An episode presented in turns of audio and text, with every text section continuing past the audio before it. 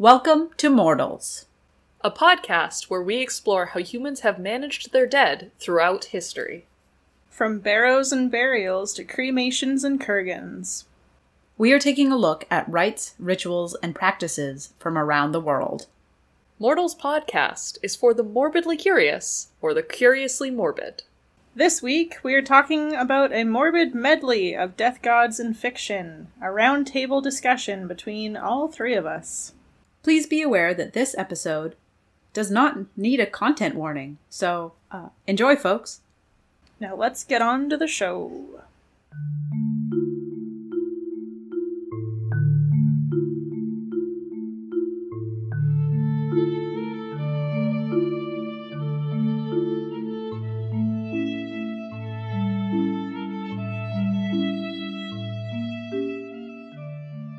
So let's crack right on in. So this week we are discussing death gods in fiction, and I, your resident uh, literary nerd, all I do is fiction stuff. I do not have the same historical or research background as my other two splendid co-hosts. Uh, I'm going to walk us through a little overview of death gods in fiction. What do they do? What are they? What are they good for? Why use them? Why are they here? Why are they in my here? closet? I feel like you should call somebody if you have a death god in your closet. Absolutely. Uh, an Skeletons. exterminator, maybe an exorcist. So, and we're talking in fiction generally. This is not just in books, though that's my background. We're talking in films, in video games, the whole the whole gambit.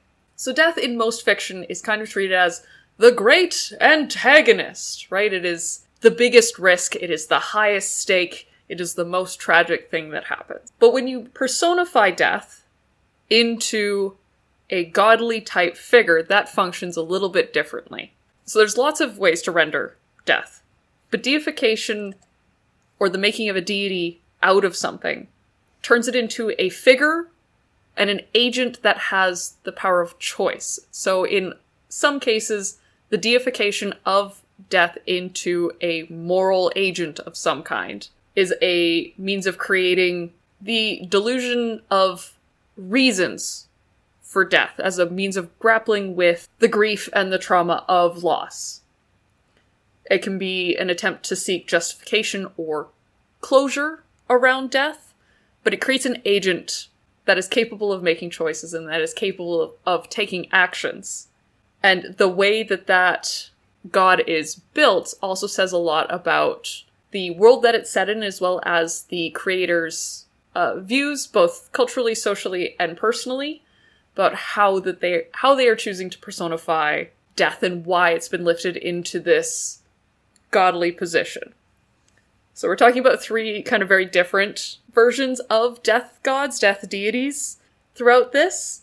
Um, and I believe Christia has some questions as well to kind of guide our thinking in our discussion. Uh, yeah, I do. So, um, I guess one of the first ones is how does your particular death god act within the context of their world? Are they kind of more of a merciful figure? Are they more of a grim, like a grim reaper who comes to collect the souls? What aspect of death do they kind of embody? So, another question, I guess, is if it's available um, within the context of your set story, of your set fictional piece.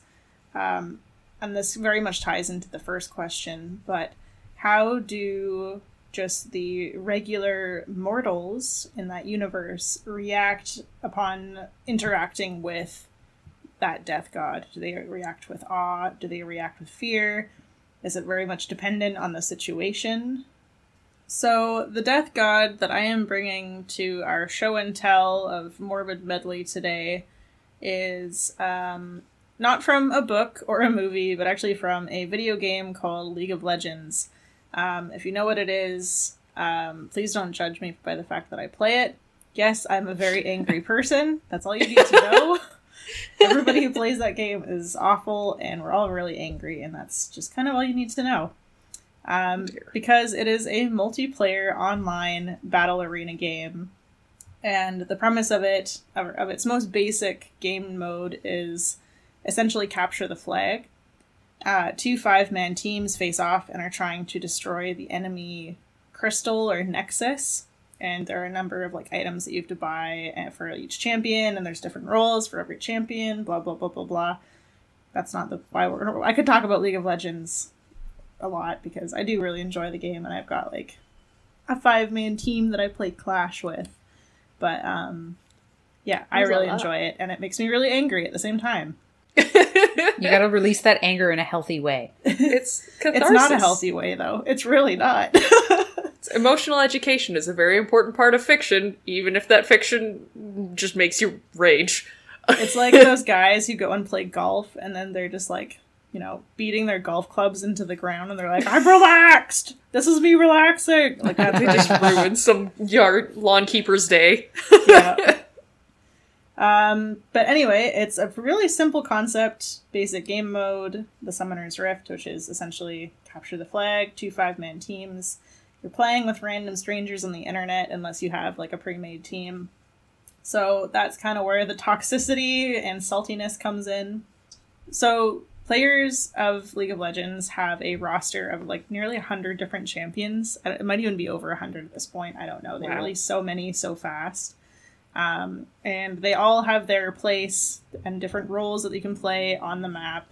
Um, but there is this really extended and expansive lore of the League of Legends universe. And like it's super fleshed out, and the lore has absolutely no impact on the game. All of the characters, like there's different regions that all the characters are from. There's like a full like like they actually have like a, a world map and all of the characters are from different parts on the map Oh wow. and um, there's like extended storylines that Riot Games, the company that created and develops League, um, that they use these story extended storylines to sell skins of their champions. Um, currently, the event that's going on is Ruination, so it's a bunch of spooky skins. Um, but essentially, Riot has essentially turned a pretty basic game of capture the flag into a massive moneymaker and they have like fully animated music videos starring some of their champions in like K-pop style skins. Not to Oh, mention I've- that they actually have like an animated series coming out this fall. Oh, that I'm wow. pretty Oh my stoked God. for. I've seen some of the animated music videos, and there I'm like, God, I wish this wasn't League of Legends because this is dope as hell. I know, right? Like, I mean, I if you don't enjoy like- the music, then yeah, I don't like I- K-pop, and you know what? I have the uh, Evelynn theme on my phone that I listen to an embarrassingly long, large amount. But I'm also an Evelynn main. Shout out to all my fellow junglers out there. you gotta rep your girl. Yeah, she's the bomb. Definitely just like the horniest character in the entire game, which is a little bit uncomfortable sometimes. But other than that, it's great. um, but but I'm not talking about horny demon lady, but instead we're talking about death gods. So as I mentioned, there are like dozens upon dozens of champions with these fully fleshed out characters and backstories. And for a lot of their stories, they're open ended, making it very easy for Riot to pick up storylines and expand the world. Um, I really love it because it's following this constantly growing and changing like universe where they're like big world building characters that are leading political factions that are going up against other characters in other parts of the world and it all ties together in a kind of neat way in a Ooh. very neat way that makes them so so much money but you know what i'm it's capitalism baby i don't know i'm just here for the ride Tagline for this episode: It's capitalism, baby. Talking about death gods. The ultimate death god is capitalism. for real though boy. oh, uh, Don't come for us. Uh, so essentially, the world of League of Legends is made up of a few different nations. You've got Demacia, Noxus, Zaun, Piltover, Shurima, Freljord, a town called Bilgewater, etc. Some of them are more steampunkish. One is kind of like ancient Egypt. Another has like a Norse slash snowy kind of vibe. And you've got areas that are filled with pirates, or the Shadow Isles, which is filled with wraiths. And death is something that is very common in a lot of the backstories of the humanoid characters but there are also like minor gods and demons that you can play in League. Kindred is a champion that you can play in League who is not so much a god of death, but is rather an embodiment of death, if that makes sense. So they're kind of a dual yin and yang sort of entity, and they're personified as the lamb and the wolf. The Mm. wolf is a shade like wolf head with large teeth, wearing a mask that looks very much like a lamb. And Lamb is a humanoid, fawn like creature who carries a bow and arrow and wears a mask with a wolf face on it. We love some duality. Side note, it's super cool. Like the like the character design on them is like I think one of my favorites in the game, and like uh, th- this, there's just like the basic splash art is just really cool. I really like it. Um, the kindred are referred to as the eternal hunters, sort of acting like a grim reaper, and depending on how you actually face your death, will very much depend on who you see and who essentially takes your soul, who kills you essentially. Oh damn. So, uh, from the lore page on the League of Legends website, um, it says Lamb's Bow offers a swift release from the mortal realm for those who accept their fate. Wolf hunts down those who run from their end, delivering violent finality within his crushing jaws. Huh. Ooh, that gave me goosebumps. They're like metal as hell. I love them. Um, and so, like, also when you play League of Legends, like the characters kind of interact with each other, even though that doesn't have any impact on the gameplay. Like, the first time two champions on opposing teams will see each other, they'll occasionally have like a voice line that's automatically triggered, and they'll kind of beak at each other. Or, of course, there's like a taunt. So, and a lot of those have like lore nuggets hidden inside of them. Ooh. Are they are they specific to which two characters are interacting, or is it just Kindred Yeah. has standard lines that it says? Well, they're they have like standard voice lines, and then depending on who, like, there's some characters in League that have like escaped death, so they might have something like, "We're gonna get you," not like that. That's like super lame, but way way more poetic and cool. Yeah. Um, but yeah, they're pretty cool. But just to kind of round out the actual lore of them, of the kindred, it's actually heavily implied by voice lines. And even in the trailer for Kindred, when the champion was first released, that they were not always a dual entity, but rather were once a very lonely man. Lamb, tell me a story. There was once a pale man with dark hair who was very lonely. Why was it lonely? All things must meet this man, so they shunned him. Did he chase them all? He took an axe and split himself in two, So he would always have a friend. so he would always have a friend. Metal AF. Oh my god. So That kind of gave me the heebie jeebies there. It's fucking cool. I'll send you the guys some like links after, like just to listen to like some of the voice lines, because like on oh. one hand it's a super you know it's a it's a death embodiment, but then they also have voice lines where they're like making fun of each other, which is really funny. Like Wolf is making fun of Lamb for always reciting poetry, and Lamb is always making fun of Wolf for always being hungry. So when you play Kindred, do you play both of them just like alternating? Or do they So- swap places? Or. the way that League works is you have like a basic attack, and then you have a Q, W, E, and R ability, with R being your ultimate. So some of the abilities are Lamb, and uh, I think like your basic, like ninety percent of your abilities are Lamb, and then occasionally Wolf comes in and will like bite like the enemy or the minions. If that Okay. makes sense.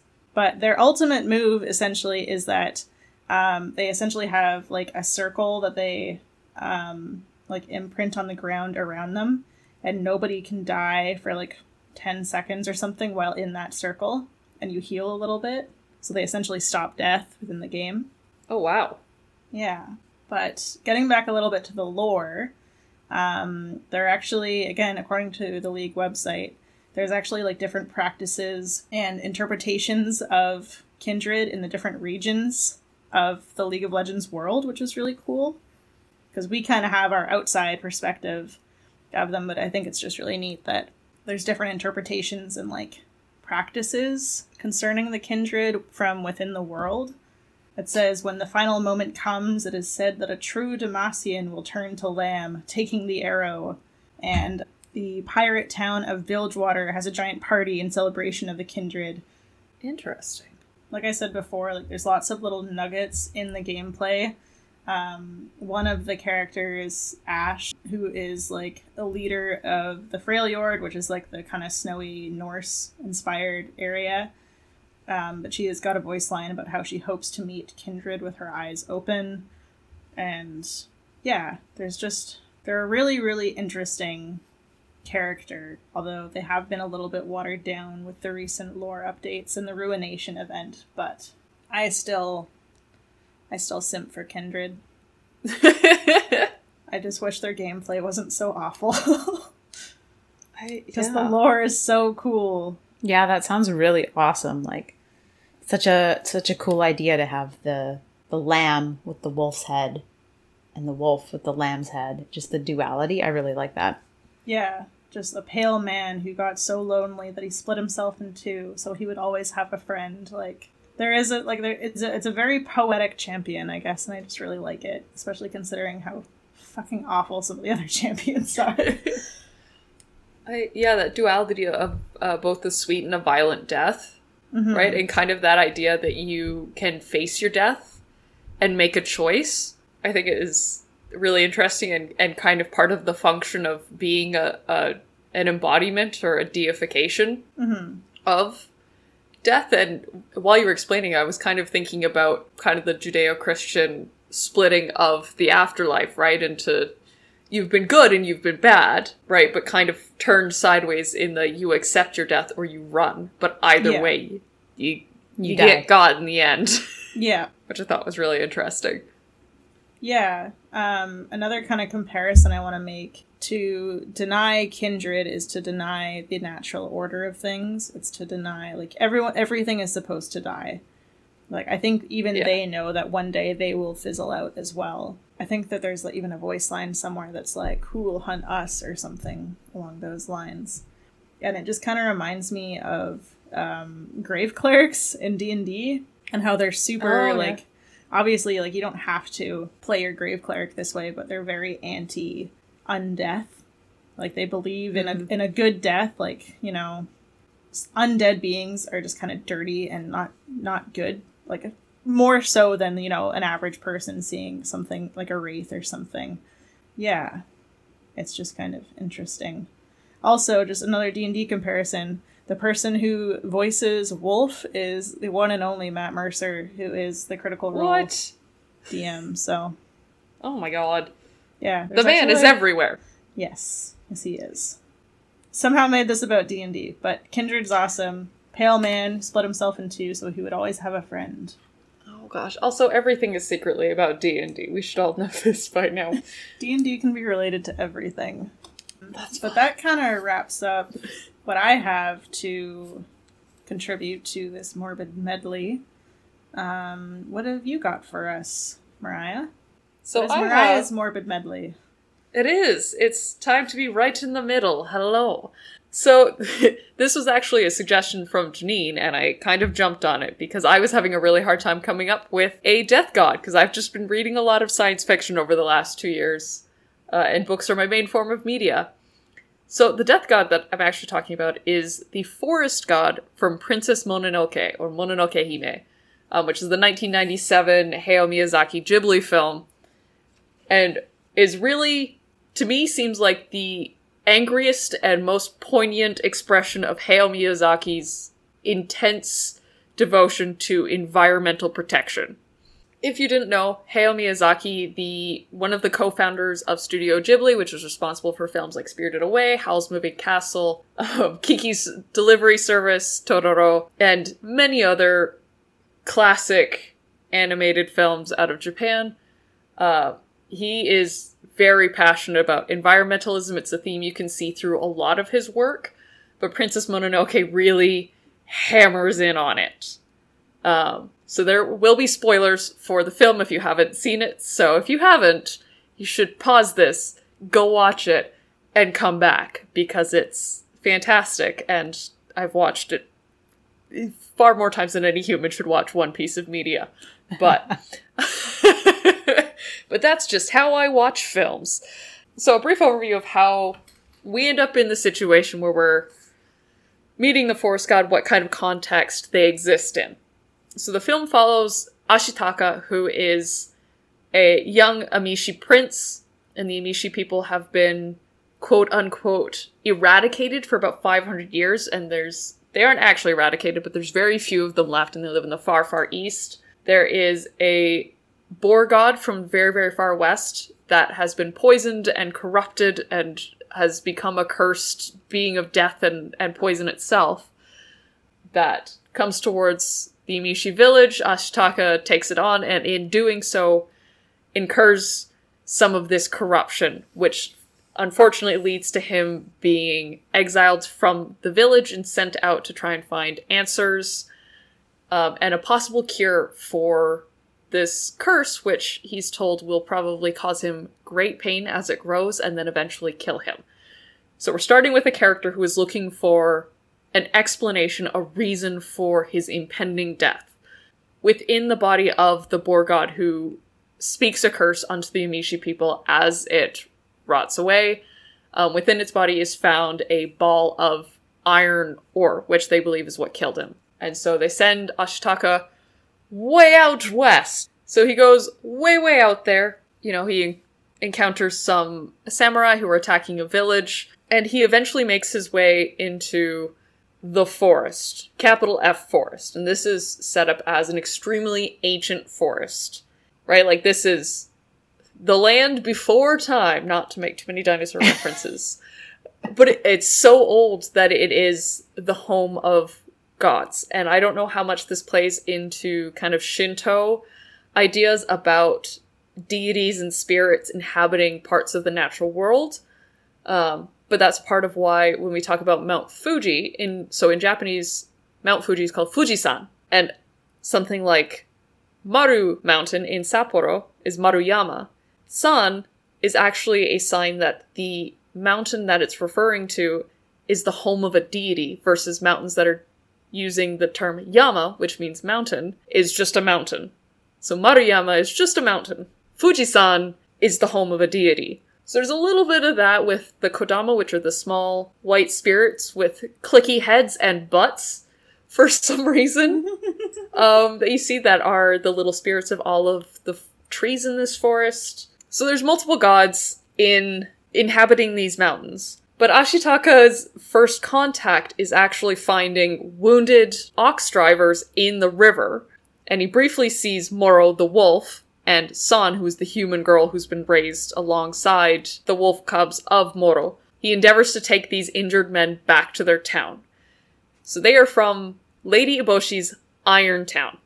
Along the way, he does kind of stop at this deep inner grove in the forest and has his very first sighting of the forest god, who is, upon first impression, kind of a weird fucking looking thing. This is um many ho- many antlered, human faced, tri toed deer. Everywhere it steps, life blossoms and then dies around its feet. And it is not necessarily a god of death at this point in the film, but we'll get to that. So Irontown is an iron smelting town that is pulling ore out of these ancient, ancient mountains.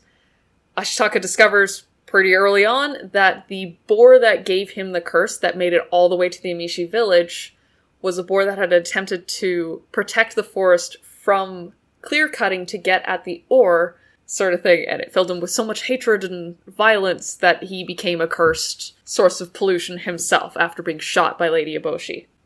So we have this site of industry and of natural exploitation going on, which is complicated by the fact that Lady Eboshi, despite being a relentless weapons developer, also works really hard to buy out the contracts of every brothel girl she meets so they have autonomy and they have work. She takes care of leprosy patients. So there's a little bit of a, a self awareness of the benefits of this sort of industry.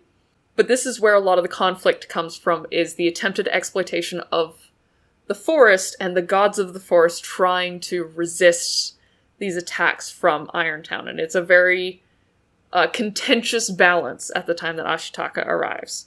in the background, the Emperor is getting real, real fucking old. So he sends this monk who runs super fast on very tall sandals, um, and his hunters to kill and bring to the Emperor the head of the forest god, believing it will bestow immortality.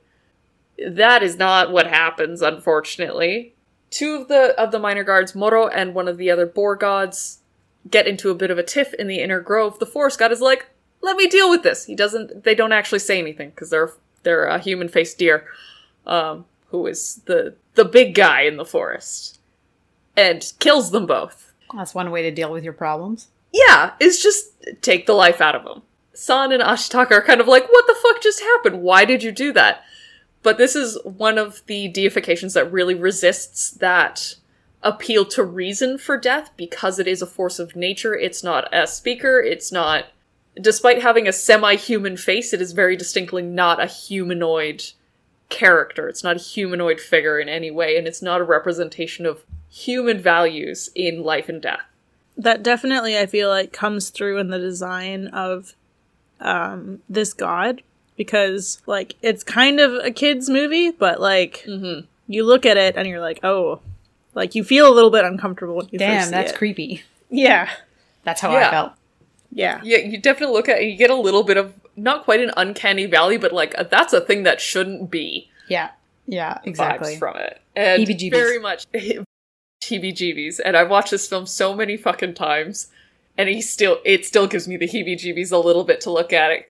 But during this conflict, uh, the the monk on the tall stilts and Lady Eboshi both take fire on the forest god. So the first shot, they shoot it straight through the temple, and it's like, huh, kinda kinda takes a step, but heals itself because it's the god of a very ancient, interconnected, long-standing forest, right? It is the central figure of this huge ecosystem. Unfortunately, the next attack does take its head clear off, and this is where the forest god devolves into a life-sucking monster. would you say that it's a, a de-evolution or would you just say it's metamorphosis Um, I'd say that it, it's very symbolic of the effects of destroying and causing cascades within environments that we rely on to survive, and that if you hit a toppling point, the the death that follows from that is all encompassing and without discrimination. Oh god. Existential crisis incoming. I Hey, and yeah, completely unrelated news. Did you guys hear that the ocean's on fire? no. I did. The causality in an ecosystem is very. It topples down really quick, right? The Red Queen hypothesis that every living thing must be going at maximum evolutionary speed in order to not go extinct. Climate change is causing huge problems within our local ecosystems, and Hayao Miyazaki, being the kind of devout, semi alarmed environmentalist that he historically has been, I feel like is making a very angry point here, where the the imperial interests and the industrial interests have killed the heart of this forest, which means that it will not function correctly. The balances will be off skewed, and it will kill everything. And in the film, this gelatinous kind of remnant of the forest god, devoid of its head, does kind of reach into the sky and then just spread out like a gnarly, gnarly umbrella, killing everything that it touches indiscriminately humans, animals, trees. Long story, kind of long. Um, Ashitaka and San do manage to return the head to the forest god, which helps restore life to the mountain, but not life as it was. If you've driven through an area that's been scoured by wildfire, like much of the BC interior has, there are lots of spindles, like these darkened toothpicks sticking out of the land. Even though there there's green brush underneath, there's flowers, there's grass and stuff, it is not the forest that it was. And it's said pretty clearly in the film at the end there that the forest god is dead. It is no more. That heart of that ecosystem is gone and it has been toppled in a way that allows it to be further exploited. So the the, the forest god in Princess Mononoke as a death god, I think is much more symbolic of uh, real life fears of climate and environmental disaster and kind of how that comes about and the the cascades of consequences that roll in all directions as the as the headless forest god does from the sky. Mhm. Very true, neutral death. Nature is death. yeah. It's the natural Yes. way of things. There's no there's no turning back from it. Yeah, it's not a it's not a moral agent of death like many death gods are because of the kind of figure that it is and that because we do have other characters that fill those liminal spaces. Right? Ashitaka comes from a very old people who from what little we see seem to be very um, in tune with their natural environment and very kind of seeing themselves as on equal footing so not prioritizing humans over other uh, over non-human animal species environments and then you have San who is raised with wolves but is very much a human so they both kind of occupy this liminal space between the forest and Irontown which in the end does survive with the promise that it will be remade better to kind of make a comparison between kindred and the forest god forest spirit like the forest spirit like you said it's it, like janine said is very true neutral and i think Yeah. that the kindred has a bit less agency it is less of a like death happens no matter what and i think they're just kind of there to help it along if that makes sense which is interesting whereas the forest spirit is i don't want to say all powerful but it kind of is. it has just pretty of good be- domination of its domain Yeah, which is just kind of an interesting, like, which is part of like the fun part of looking of this morbid medley is we can look at the different ways that death kind of operates and how these gods and like yeah how these gods operate within their death domain which is cool So that sums up the forest god as the as the central figure of death in Princess Mononoke. I could talk about it forever, but that's maybe taking a little bit too much of the airtime. Janine, what do you have for us? Ah, well, in true rabbit owner fashion, I am a big fan of Watership Down, which is a novel that came out in 1972, written by Richard Adams. Um, and it focuses on a community of rabbits. They're not personified. I don't want to say personified because they don't act like people. They have their own culture. But uh, they have this figure within their culture called the Black Rabbit of Inlé. Uh, and that's what I'm talking about for our morbid medley. So before I get too far into it, I just want to, for people who haven't read the book before, just give you a little bit of context as to what the book is about. Um, i would appreciate that Yes, I know not all of you have read it, so um, Watership Down is a book that focuses on a group of rabbits um, from the Sandleford Warren. So, warrens are what groups of rabbits who live together are called. So, they're from the Sandleford Warren, and one of the members of this small faction of the Warren is a seer of sorts, and he foresees the destruction of the Sandleford Warren at the oh. hands of humans. Interesting, tying into a little bit of what Mariah was just talking about. So he foresees the destruction of the Warren at the hand of humans, and so he's trying to convince his brother and their friends to leave, and he's trying to convince the chief rabbit, because the rabbits do have a structure according to this world that Adams has created. He's trying to convince the chief rabbit to move everybody from their warren. But as an outsider, he's somewhat of a, an outcast within the warren. He's not listened to. And so the small group of rabbits breaks off and they leave Sandleford Warren in search of a new place to live. So that is in essence the beginning impetus of the book is that they're looking for a place to settle down and live, this group of rabbits.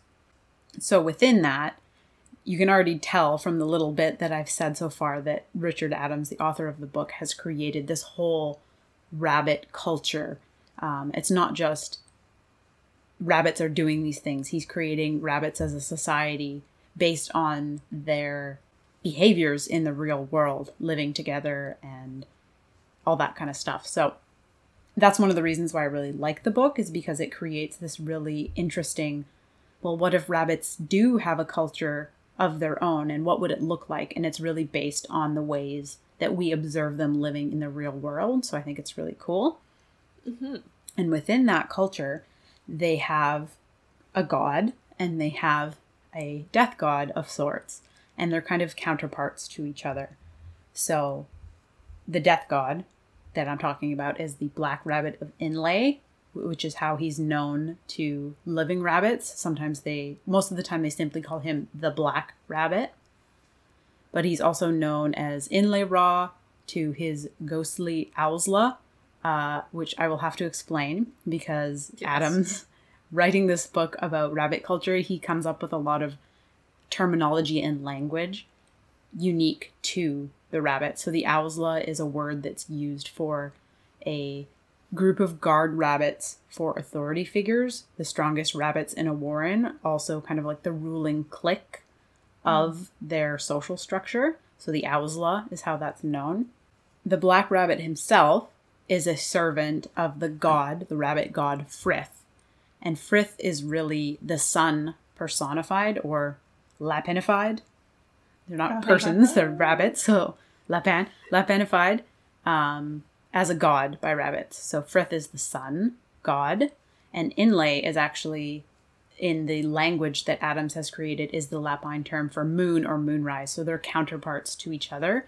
Oh. But like the moon relies on the light of the sun to shine, Inlé is given his power by Frith. So he's not necessarily a, a god, completely powerful god in his own right. He always depends on the will and the the light of Frith, essentially.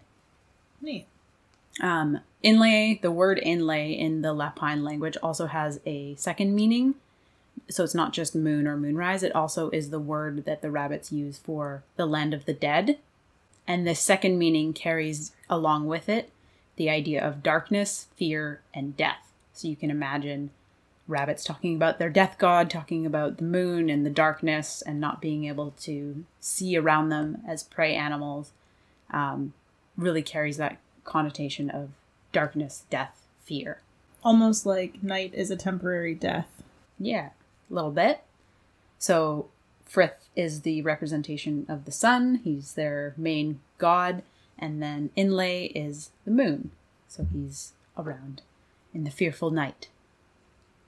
In rabbit folklore, Inlé is also an analog. He's basically an analog of the Grim Reaper, but also the personification or lapinification of death. His duty is to ensure all rabbits die at their predestined time, which is what he has predestined them to be. And he avenges any rabbit that's been killed without his inlay's consent. Um, so that's his role. According to the rabbits, this is all their folklore within the story. Um, that's important to keep in mind, as it's their culture and what they believe. Uh, so I'll give you a brief description of what the black rabbit looks like in their folklore. So at one point in the story, and I'll get to this a little later, um, one of the storytellers that is along on this journey to find a new warren, his name is Dandelion.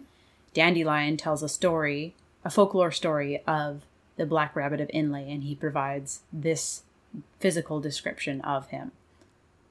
The black rabbit smelled as clean as last year's bones, and in the dark, El-ahrairah could see his eyes, for they were red with a light that gave no light. El-ahrairah is another character within the rabbit folklore that I'll get to in a little bit. Mm-hmm. So he's got a smell as clean as last year's bones and really, really red eyes that had a light but gave no light. So it's a very foreboding kind of image. Yeah, kind of spooky. Yeah, exactly. Uh, there's another quote here from the book. the Black Rabbit of Inlé is fear and everlasting darkness. He is a rabbit, but he is that cold, bad dream from which we can only entreat Lord Frith to save us today and tomorrow. When the snare is set in the gap, the black rabbit knows where the peg is driven, and when the weasel dances, the black rabbit is not far off. And Dandelion goes on to describe The black rabbit brings sickness too, or again he will come in the night and call a rabbit by name, and then the rabbit must go to him, even though he may be young and strong to save himself from any other danger. He goes with the black rabbit and leaves no trace behind. Some say that the black rabbit hates us and wants our destruction, but the truth is, or so they taught me, that he too serves Lord Frith, and does no more than his appointed task to bring about what must be. We come into the world and we have to go, but we do not go merely to serve the turn of one enemy or another. If that were so, we would all be destroyed in a day. We go by the will of the Black Rabbit of Inlé, and only by his will. So that really gives you a good overview of how in folklore the Black Rabbit is seen. Yeah. The Black Rabbit decides when you die, and when it's your time to die, you go. So while it is a sad thing for a fellow rabbit to die, it's not something that they really uh, stew over for long periods of time. It's that's the will of the black rabbit. You have to accept your death and go, which I think is a really great incorporation into Adam's rabbit culture because as prey animals, rabbits die all the time. And in Yeah. order to survive within your warren, if a few get picked off, that's the way it goes with prey animals. That's just a part of life. And so I think this is a really great folklore depiction of why and how rabbits might deal with that if they were if they did have culture like we do the folklore all that kind of stuff i think it's really cool. Yeah, and creating like a source of comfort in the very machinations of how death is viewed yeah is exactly. really interesting. yeah and that's one of the big reasons why i love this book is because it's not just it's not just an adventure book about rabbits going off and hopping along and finding their new home. There's this really deep uh, examination of how might rabbits interact with each other how might their culture come across if they had a culture like humans do um, with folklore and stories and all that kind of stuff. So Dandelion, the storyteller, is a really big part of this, and there are several chapters throughout the book that are just, "Hey, Dandelion, distract us. We're scared. Tell us a story." Stuff like that. So there's a few chapters like that, and I think it's really fun. Um, so um, if I may insert a personal as- aside, um, so I think that like Watership Down actually came up during my anthropology degree. really, Um, yeah, and I think like I I never like I said I've never read the book, I've never seen the movie, and I think the reason that I like somebody had mentioned it in like a seminar or a t- uh, one of the tutorial classes, and I remember I went home and I looked it up on YouTube just to see if there was like somebody doing like a review or something, and I think the reason that I never watched it is because I thought that it was like a horror animation from the just from some of the clips that I saw because it was like of course the one like of course the one thing I clicked on was like five gnarliest moments from Watership Down or something like that. And it was like I'm like oh my god what is this? And I didn't understand like the anthropological tie-in. And I'm like this person's like I don't know what they're I don't know what they're smoking but um this has nothing to do with anthropology. You guys are you guys are crazy. Yeah, that's but so funny. I'm Um, really interested now though, because and like uh, when you said, "Oh, I'm gonna do inlay from Watership Down," I'm like, okay, sure, I'm sure it'll be great, but I trust you. And it's really funny that you say that because it there's a 1978 animated adaptation of it and it's pretty faithful to the book although it really condenses things because the book is quite longer than an hour and a half movie would be. And because it's animated, a lot of people think it's for kids. And it's Not, not always the case. it's not and there's a lot of people who their parents put watership down on for them the movie and it traumatized them because it's very violent because you can imagine Yeah, like yeah, it is. rabbits live very chaotic uh short lives in the wild they're prey animals they're eaten all the time so Yeah. it would make sense that the book and the movie adaptation that anthropomorphizes their life experiences would also be very violent um So if you go and seek out the movie, be aware of that before you watch it. It's not all smiles and rainbows. It's definitely not all smiles and rainbows, but it is really good. I highly recommend it. Um, chapter 31 of the book is really great, where we get into the Black Rabbit. And it's actually another one of Dandelion's stories. And he's telling the story of El-ahrairah and his encounter with the Black Rabbit of Inlé. So El-ahrairah, who I mentioned earlier, is a rabbit folk hero within the, the culture there. So he comes up in a lot of the stories and he's really the the lapinification of, you know, any moral tale that you want to tell your your young rabbits. El-ahrairah is the main character. Um, so the story of El-ahrairah and the Black Rabbit of Inlé goes as follows. Uh, the rabbit folk hero El-ahrairah and his companion, whose name is Rabscuttle, set out to seek the Black Rabbit because El-ahrairah wants to sacrifice himself in exchange for his people's safety. They're in, engaged in kind of a war with this king rabbit who El-ahrairah had previously tricked and bested, and that's a recurring theme with rabbits is they really value trickery and uh, that kind of stuff because they have to survive, right? And they to survive they have to play tricks and they have to steal food and all this kind of stuff.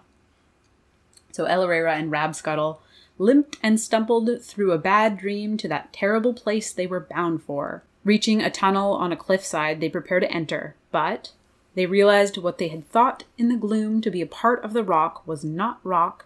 It was a black rabbit of inlay close beside them, still as lichen and as cold as the stone.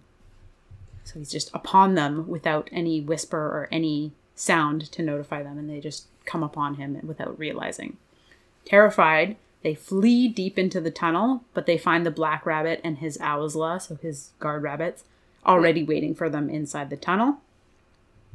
El-ahrairah offers his life, but the black rabbit simply says, Bargains, bargains, El-ahrairah. There is not a day or a night that a doe offers her life for her kittens, or some honest captain of the owsla his life for his chief rabbits. Sometimes it is taken, sometimes it is not, but there is no bargain, for here what is, is what must be. So, really encapsulating that. I decide what is going to be is what will be. There's no bargaining, there's no way getting around it. Uh, however, El-ahrairah is determined, so he and the Black Rabbit play a game, and El-ahrairah again offers his life if he loses, but the Black Rabbit says he will only take his tail and whiskers instead. El El-ahrairah loses the game they play, and his tail and whiskers are taken from him by the Black Rabbit's Owsla. However, still determined, El El-ahrairah returns and bargains again, offering this time a storytelling contest in exchange for his people's safety. Again, the Black Rabbit obliges the bargain, but if the story is not good enough, he is going to take El-ahrairah's ears this time. I'm just going to read this quote because it's wonderful. Then the Black Rabbit told such a tale of fear and darkness as froze the hearts of Rabscuttle and El-ahrairah where they crouched on the rock, for they knew that every word was true. Their wits turned. They seemed to be plunged in icy clouds that numbed their senses, and the Black Rabbit's story crept into their hearts like a worm into a nut, leaving them shriveled and empty. When at last that terrible story was ended, El-ahrairah tried to speak, but he could not collect his thoughts, and he stammered and ran about the floor, like a mouse when a hawk glides low. The black rabbit waited silently, with no sign of impatience. At last it was clear that there would be no story from El-ahrairah. So he freezes.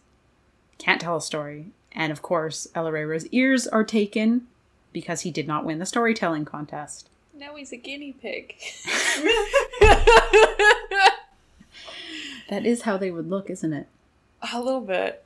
The Black Rabbit does say, El-ahrairah, this is a cold warren, a bad place for the living, and no place at all for warm hearts and brave spirits. You are a nuisance to me. Go home. I myself will save your people. Do not have the impertinence to ask me when. There is no time here. They are already saved. So he's been in this liminal space where time doesn't mean anything. So El-ahrairah and Rabscuttle make their way home, and they find that much time has passed, actually, since they've been gone. The shit. rabbits who were fighting the king are now old, and the young rabbits who they encounter upon their return don't remember firsthand this war that they're asking about, which is kind of trippy. Um, and the story ends, as Dandelion's telling it, the story ends with Lord Frith, the sun Yeah. god, appearing to El-ahrairah, who presents him with whiskers, a tail, and ears tinged with faint starlight. Oh wow. Wow. So he set out to save his people, and I guess through persistence and annoying the black rabbit enough, he saved him, though it's not 100% clear whether or not that was the black rabbit's plan all along because he didn't really tip his hand as to what he had already planned. But in Yeah. any case, he stole, or won, should I say, El-ahrairah's ears, whiskers, and tail. But he eventually got them, El-ahrairah eventually got them given back to him by the sun god Lord Frith. So I really like that story, and I really like the way that the folklore is portrayed in the book um, and the way that the rabbits talk about death and the way that they perceive it, I think is a really good reflection. And it was a really great writing on Adam's part to consider how rabbits exist and their lives in our actual world and transpose that into the culture that he's creating um, without making it too fantastical, without taking too many liberties. I know when he was doing the writing for the book, he spent a lot of time studying rabbits and their behavior, which makes for a really great story, in my opinion. Yeah, it sounds super awesome. And I, I think you, I'm sure that we've already touched on this, but I'm going to say it again. Um, I find it really interesting, just in cultural in general, how people treat death and how people treat, you know, death deities in their own um, religious practices is very reflective of, I think, their culture as a whole.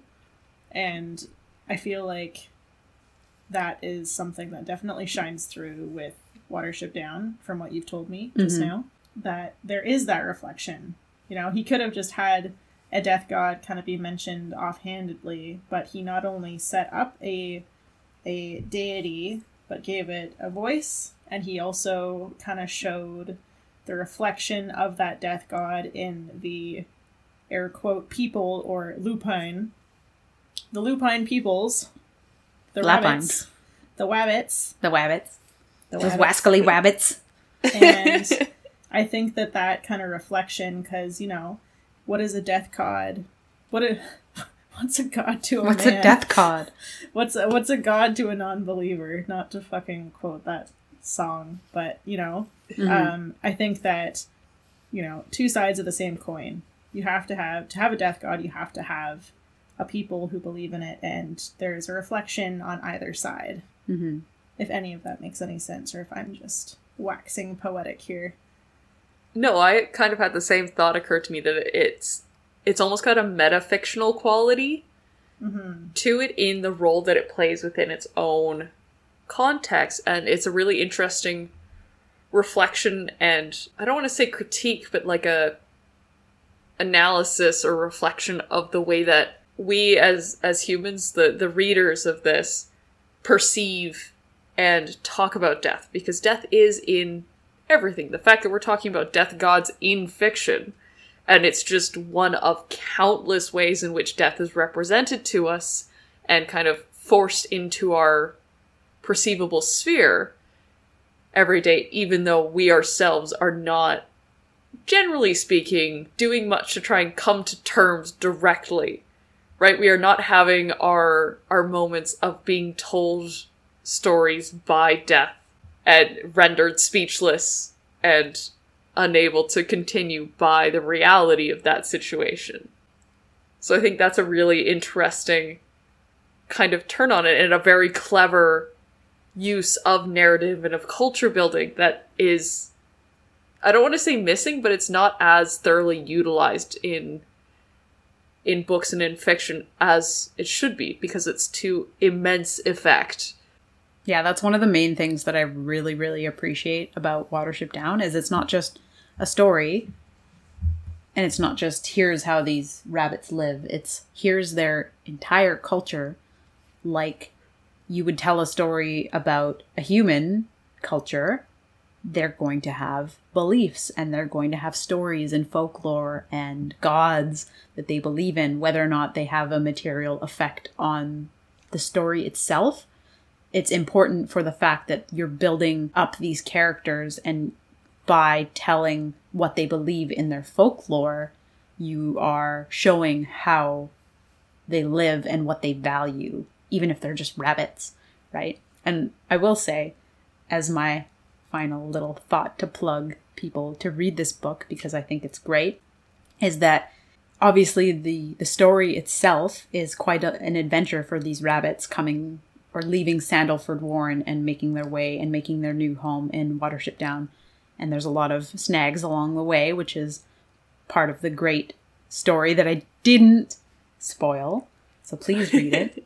um, by the end, it kind of gets into this epilogue that's a little bit down down the line, the timeline, and the adventures of the rabbits themselves leaving Sandleford Warren and heading to Watership Down have been integrated within the the stories that they're telling at the end of at the end of it all. So within El-ahrairah's adventures, their own journeys have been integrated into that. So I think it's really cool little oh, wow. meta moment and a comment by the author in writing it that culture is made, stories are made. They're not they don't just exist and they are continually changing. I think it's really cool. Back to like the heart of what you just said, Janine. Absolutely. Um, I think you know. I, I mean, me personally, like I originally got into history and anthropology by reading Greek myth. That is kind of how I got into everything, and that's kind of why like one of my like favorite research points is like Roman Britain is because I love the stories and things that come along with culture and religion and belief and just, you know, history. What are we if not the stories that we tell? Absolutely. Yeah.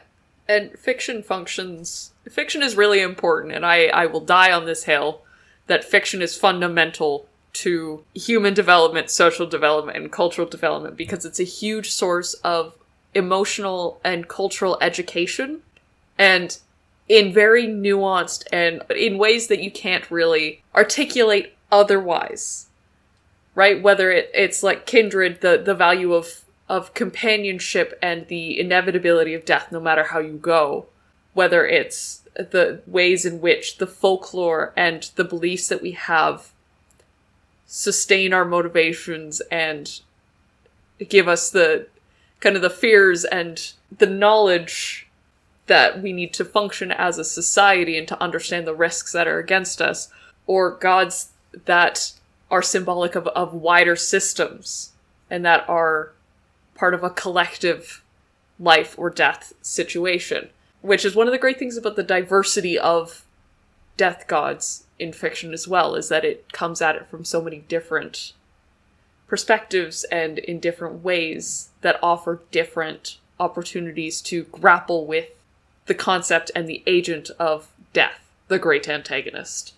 Mm-hmm. One of the things that I think is great is that the three death gods that we have each been talking about, they have there's like a different take on death as a thing. So as far as the the kindred, Christia's death god is concerned, it's you need to accept it, and if you accept it, you get the easy death, and if you don't, you get the hard death. So that's one way of looking at it. And with the the forest god, it's that death and destruction and life are part of the same circle. It's a balance, right? And then with the Black Rabbit of Inlé, it's death is inevitable and it's predestined and you can't change it. Although the Black Rabbit will avenge you if his will is not the one that takes your life from you. Uh, so there's a little like a different take through each of these. I think that's really cool. Through all Yeah. of it, though, memento mori. Remember, one day you will die. Absolutely. Whether that's by by wolf, by rabbit, or by oozy death god. Humanoid, deer human, weird god thing. Well, thanks for coming along with for our first of hopefully many morbid medleys where we choose one central theme and we all bring our own kind of take on it and discuss it in a shorter format than other episodes so that we can kind of do a little bit faster and looser episodes and talk about more fictional and bigger and smaller sort of topics, such as death deities in fiction. But thanks for coming along.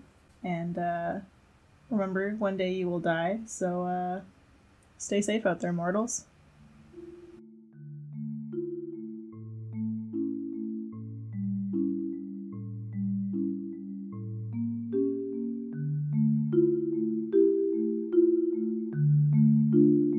Mortals podcast is created, hosted, and edited by three morbidly curious individuals Christia, Mariah, and Janine. You can find us on Twitter at Podcast Mortals, on Tumblr at Mortals Podcast, and on Instagram at Mortals underscore podcast. Our music is A Mermaid's Eulogy by Etienne Roussel. Thanks for listening, mortals. Take care of yourselves out there.